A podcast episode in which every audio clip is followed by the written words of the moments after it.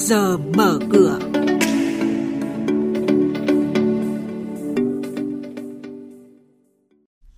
Thưa quý vị, thưa các bạn, Ngân hàng Ngoại thương tiếp tục mở rộng mạng lưới ở Việt Nam. Thêm hai cá nhân bị Ủy ban Chứng khoán Nhà nước phạt do báo cáo không đúng thời hạn. Chốt phiên giao dịch đầu tuần, khối ngoại tiếp tục mua ròng 360 tỷ đồng là những thông tin sẽ có trong chuyên mục trước giờ mở cửa ngay sau đây.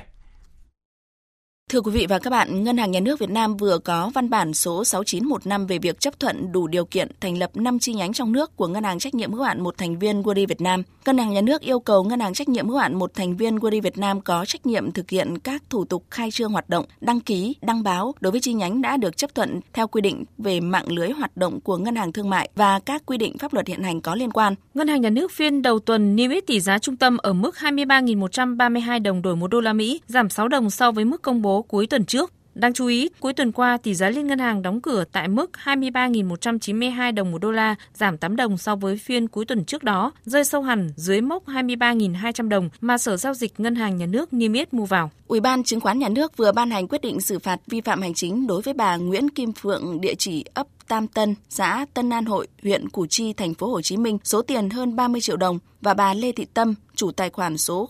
003 C200230, số tiền là 25 triệu đồng. Lý do cả hai cá nhân này bị phạt vì báo cáo không đúng thời hạn khi sở hữu từ 5% trở lên số cổ phiếu đang lưu hành có quyền biểu quyết của công ty đại chúng. Chốt phiên giao dịch hôm qua, thị trường diễn ra với tâm lý khá thận trọng và các chỉ số tiếp tục chìm trong sắc đỏ. Đóng cửa phiên giao dịch, VN Index dừng tại mốc tham chiếu 974,12 điểm, trong khi HNX Index giảm 0,06% xuống 100,85 điểm và sàn giao dịch Upcom Index giảm 0,48% xuống 56,49 điểm. Đáng lưu ý về giao dịch khối ngoại, hôm qua đánh dấu phiên mua dòng khá tích cực với giá trị khoảng 360 tỷ đồng. Hiện nay một số cổ phiếu đang giao dịch ở mức đỉnh điểm. Chuyên gia chứng khoán Lê Ngọc Nam, Phó trưởng phòng nghiên cứu tư vấn đầu tư công ty chứng khoán Tân Việt đánh giá về cơ hội và rủi ro với những cổ phiếu này. Trong suốt giai đoạn vừa qua chúng ta có một vài nhóm cổ phiếu có vốn hóa lớn cũng có những mức độ tăng nhất định, ví dụ như Vietcombank, Vincom, FPT, MWG. Đó là những cái cổ phiếu có mức độ tăng tương đối là tốt trong cái giai đoạn vừa rồi. Tuy nhiên cổ phiếu này chưa phải là đại diện tổng thể cho thị trường, cho nên cái sự dẫn dắt của nhóm cổ phiếu này chưa thực sự mạnh mẽ. Tuy vậy, các cái nhóm cổ phiếu khác cũng không phải gây áp lực nhiều lắm đến việc giảm điểm của chỉ số. Do vậy, tổng thể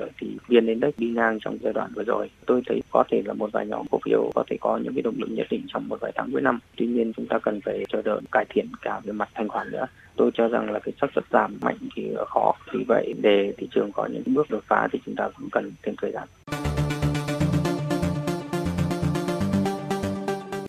Mời quý thính giả nghe chuyên mục Trước giờ mở cửa phát sóng trên kênh Thời sự VV1 từ thứ 2 đến thứ 6 hàng tuần vào lúc 8 giờ 5 phút đến 8 giờ 10 phút. Thông tin kinh tế vĩ mô, diễn biến thị trường chứng khoán, hoạt động doanh nghiệp chứng khoán.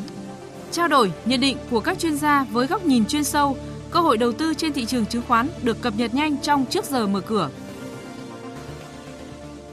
Trước giờ mở cửa hôm nay thông tin về một số cổ phiếu nhà đầu tư cần quan tâm, cụ thể cổ phiếu SBT của công ty cổ phần Thành Thành Công Biên Hòa đang có tín hiệu hồi phục sau khi đã giảm giá từ đầu năm. Dự kiến trong những phiên tới, cổ phiếu SBT sẽ tiếp cận ngưỡng kháng cự gần nhất tại giá 18 trước khi tiến đến mục tiêu xa hơn tại vùng giá trên 20. Công ty cổ phần tập đoàn đầu tư địa ốc Nova mã chứng khoán là NVL là công ty bất động sản niêm yết lớn thứ hai Việt Nam có đội ngũ bán hàng chuyên nghiệp, khả năng huy động vốn tốt và quỹ đất lớn. Tuy nhiên, có sự chậm trễ trong việc mở bán các dự án tại thành phố Hồ Chí Minh do quá trình phê duyệt kéo dài và lợi nhuận năm 2019 đi ngang nên chuyên gia khuyến nghị nhà đầu tư giữ cổ phiếu với giá mục tiêu gần như không thay đổi là 63.755 đồng một cổ phiếu. Công bố báo cáo lần đầu dành cho Tổng Công ty Cổ phần Thiết bị Điện Việt Nam mã chứng khoán là GEX với khuyến nghị khả quan. Thêm nữa, tăng trưởng lượng điện tiêu thụ 10% một năm của Việt Nam sẽ giúp làm tăng gấp 3 lần công suất điện trên hệ thống phân phối trong giai đoạn 2015 đến 2030.